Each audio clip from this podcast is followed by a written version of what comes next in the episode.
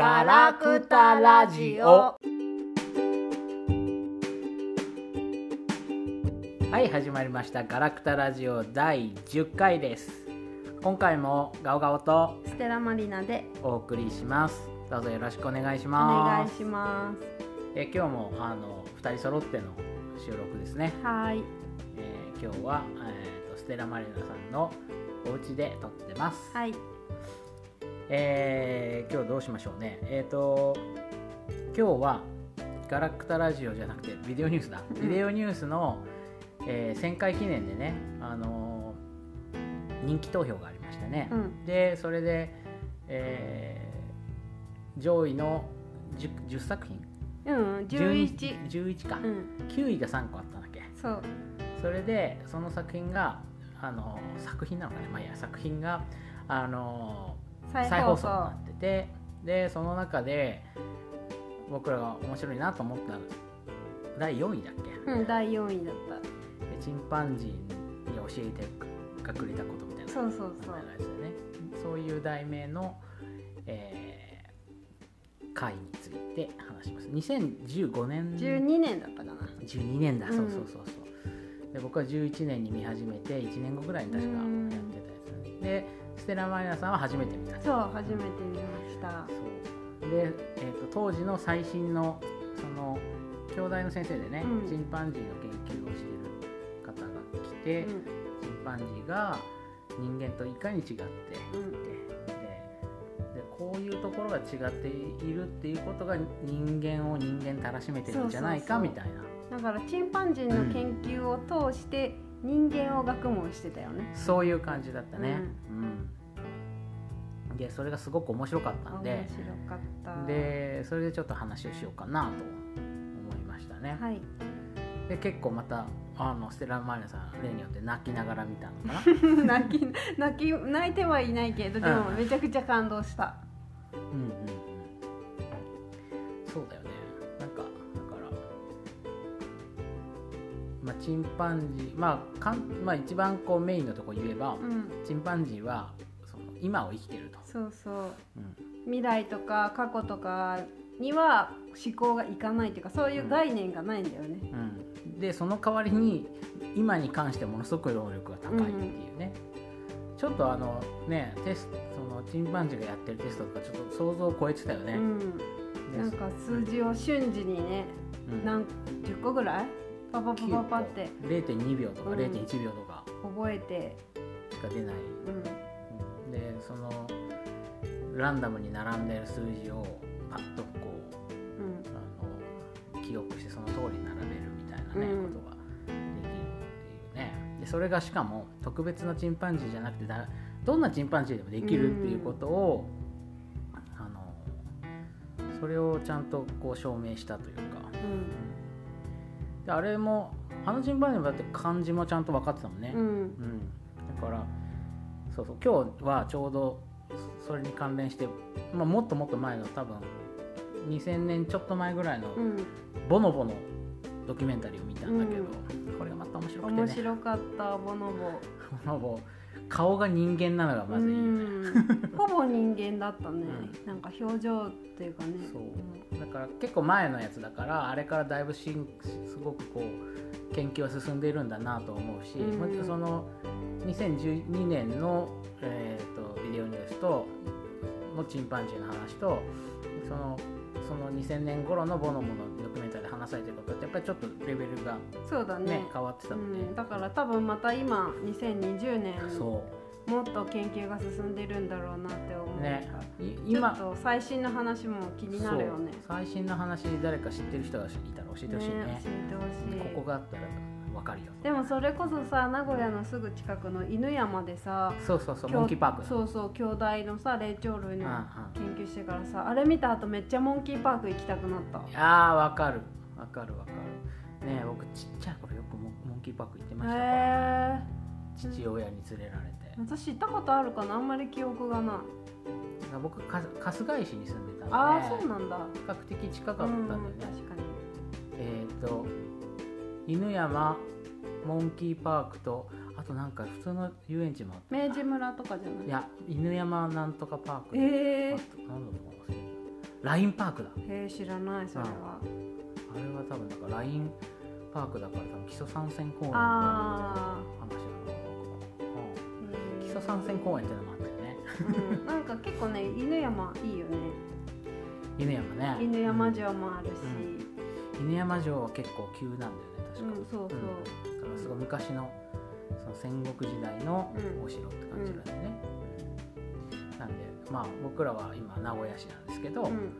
でちょっと北に行くとうん。犬山市ってでそういう、うんね、日本の猿のメッカなんだよね。だね。犬山モンキーパーク。ちょっとじゃあ行ってみようかな、そしたら最新情報が得られるかもしれない。そうね。でも最新情報絶対得られるよ、うん。最新のことやってるとこだからね、うん。でも多分だけどボノボはあそこで飼ってないんだよねそうそうだろうね。だからボノボはねほんとなんか。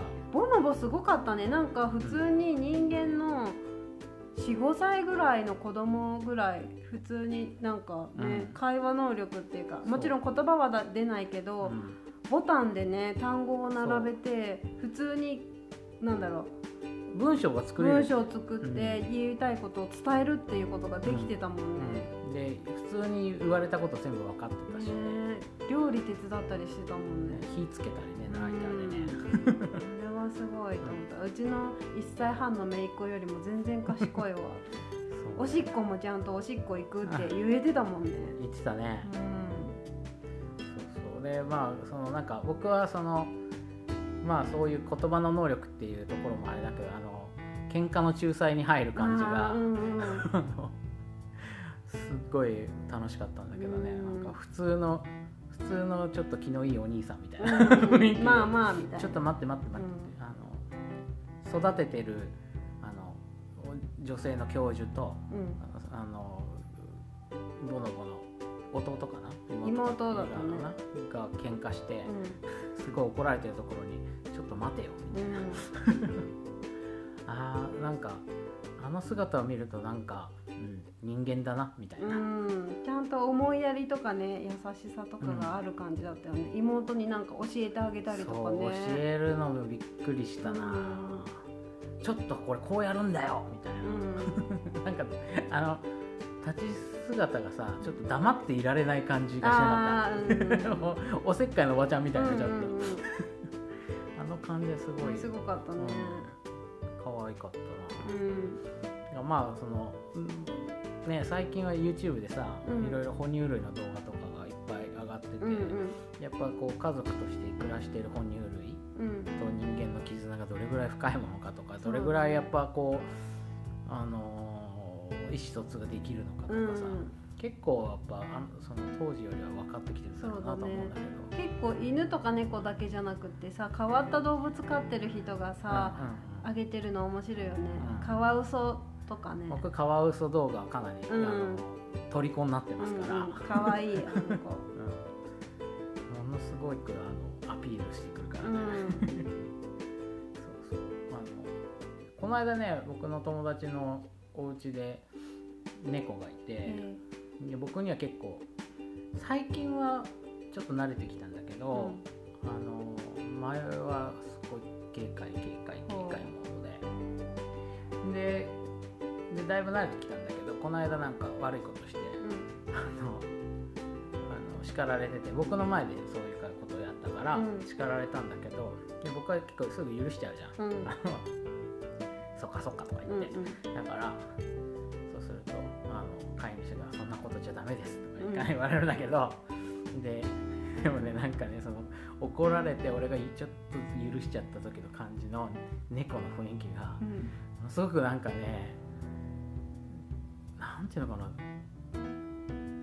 ちょっとすみませんでしたみたいな。でもなんか子供なんでね。うん。子供がこうちょっと拗ねるというかちょっと恥ずかしいしちょっとかえここ痛くないみたいな 雰囲気をすっごい出しててああこうやってその動物飼ってる人たちはコミュニケーション取ってんだなっていうのはよく分かった、うんうんうん。うちの犬も結構そうだよ。ちゃんと自分が悪いことしたって分かってるから、怒られるとちゃんと申し訳なさそうな顔をしてこう上目遣いでね見上げて許してみたいな顔してる。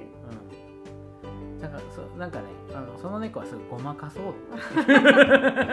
なんとかここ切り抜けようみたいな感じだったんだね。それがね可愛かった。でも完全にお自分悪いことしてるの分かってるような雰囲気。なんか、うん、そういう感じで。まあだからうんその人間とうん哺乳類のねあの、うん。コミュニケーションっていうのもいろんな研究が進んでるし僕らもだいぶいその方としてねうん。分かってきてる部分もあるのかもしれないなと思いながら、うん。ね安富さんは馬だしね。ああそうだね。馬もね。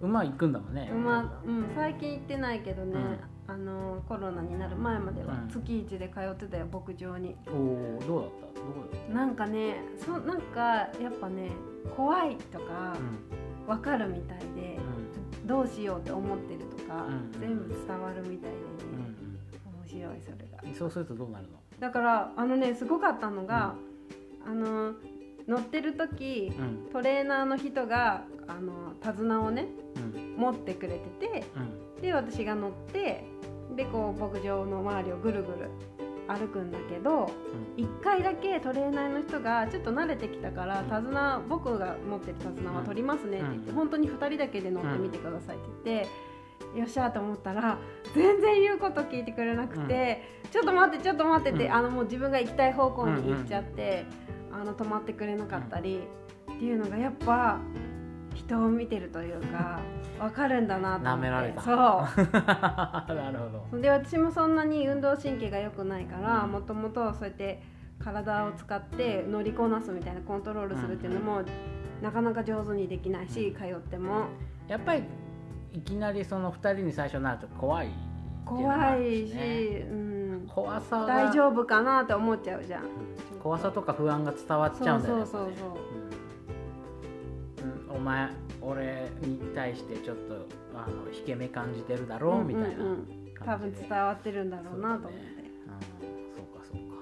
久しぶりに乗りに行きたいけど。うん、すごい癒し効果がある、癒されるよ。まずさ目線がさ高くなるでしょすごく。あ馬に乗るとね。乗ると、うん。でそれが気持ちいいしうん。で馬の揺れが伝わってくるのも心地いいし嫌なことがすっ飛ぶ感じがする。1時間乗ってると。あー。やっぱり脳内のねそのなんか環境がこう整理されるというか、ねクリーンな状態になるってまあ一つのすごくいいなんていうのかなリラクゼーションだよね。うんなんか結構瞑想に近い感じはする、うんうんうんその他こと考えてらんないから乗ることに集中するっていうのもあるし。ねうんもう馬との対話のみにに生きる人になるわけだその瞬間は、うん。ああそれいいね。そうで瞑想で思い出したけどさ、うん。チンパンジーに戻すけどさ、はいはいはそのチンパンジーがその未来とか過去とかの概念がなくて、い、うん。本当に今を生きてるとか、うん今という瞬間だけを生きてるっていうのが、うん。それこそ瞑想とか、マインドフルネス。そうだね。今を感じきるみたいうんうんなさ、うん。うんと全く一緒だなと思って。こうその今の地平をこうスーッとこうねなんかいろんなものを感じようと。そう。もう今の情報だけに身を任すっていうかさ、価値判断とかじゃなくてね。今それすごい結構流行ってるじゃん。マインドフルネスとか、はいはいはいはい瞑想とかなんか多分もう情報社社会で情報が多すぎてみんな疲れてるから、もうみんなチンパンジーになりたいのかなとかちょっと思ったりして、うんそうね。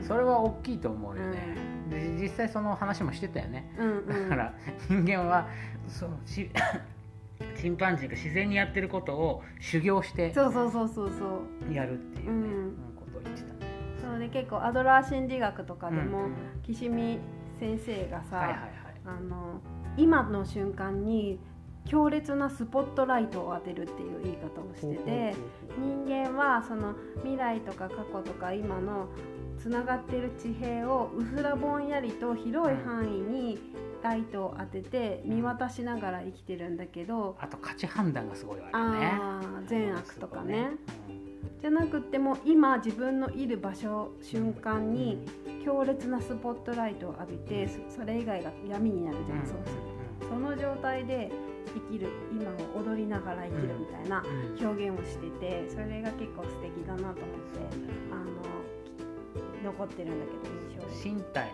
こう快楽とか、うん。その気持ちよさに身を委ねるそうそうそうでもまあもちろんそれもさすごい必要なんだけどさ、今を十分に楽しんで生きるためには、うんうん。でもそれともう一つやっぱりさ希望を持てるっていうのが一番人間だけに与えられたそうね。能力なんだっていうことを言ってたじゃん、その未来を考える力っていうのがほとんどの僕らの知性を作ってるわけだよね。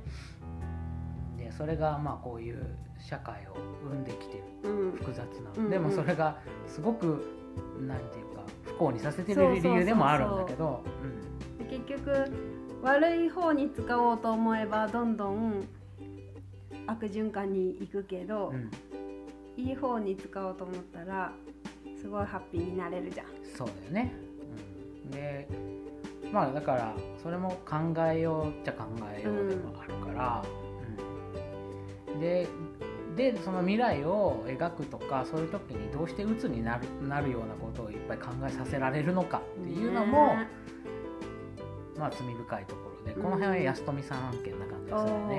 あそのそうなんかねみんな靖靖国の母として。で そのあのそういう哲学を生きているとういうんところでね、いや本当最近のね最近安富さんのあの一月万冊とかで話している国国民国家がうん。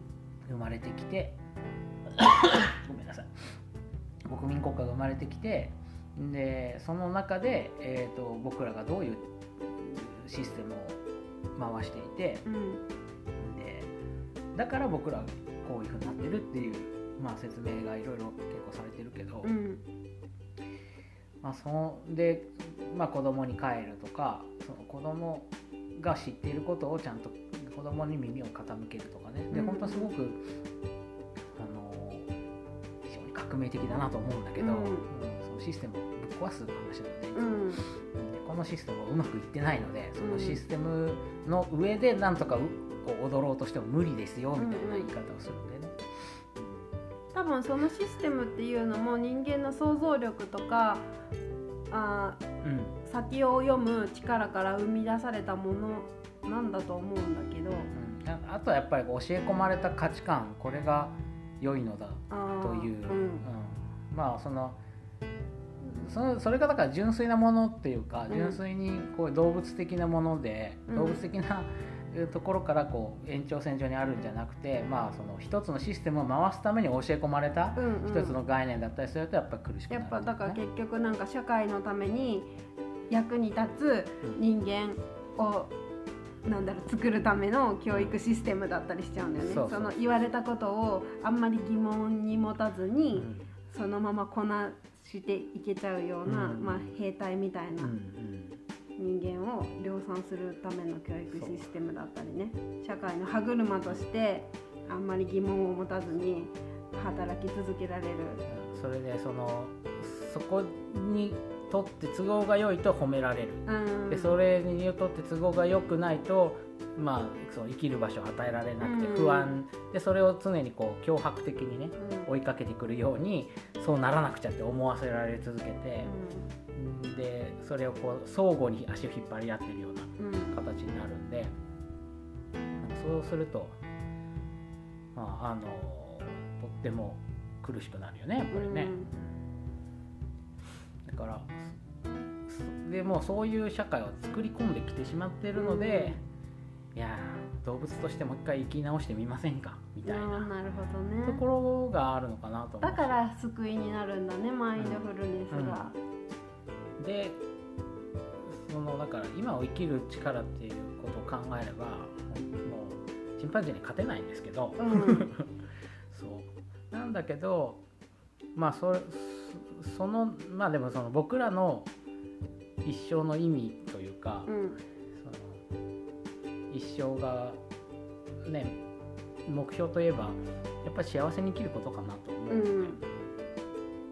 それは本当は可能なはずなんじゃないのっていううんのがうんあるから、なだからそうやってさチンパンジーとかボノボと人間の違いをなるほどって学ぶと、じゃあ人間らしく幸せに生きるってどういうことかなって、うん。もう一回考えれるからね。いいよね。だからそのそこに立ち戻ってもう一回価値判断をうん。捉え直してみようとかね、うんうん。できる。でそれも人間の力だからさ、うん。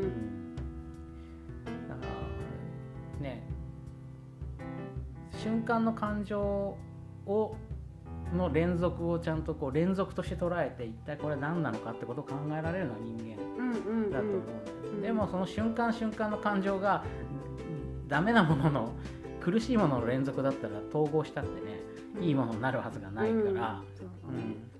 まずは基本は日々あの緩やかに、ねご機嫌にね。ご機嫌になれるようにうん。するのがまず大事だと思うけど、うんうん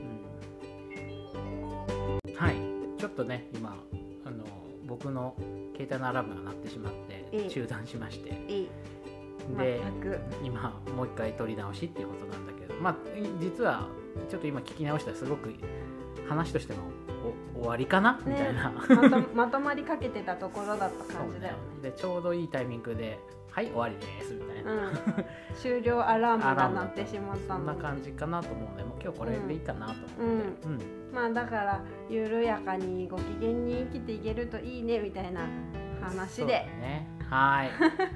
チンパンジーから学ぶことはたくさんあるよと。あるよ。あボノボのね YouTube も超おすすめでうん、あのそうですね、うん、はい。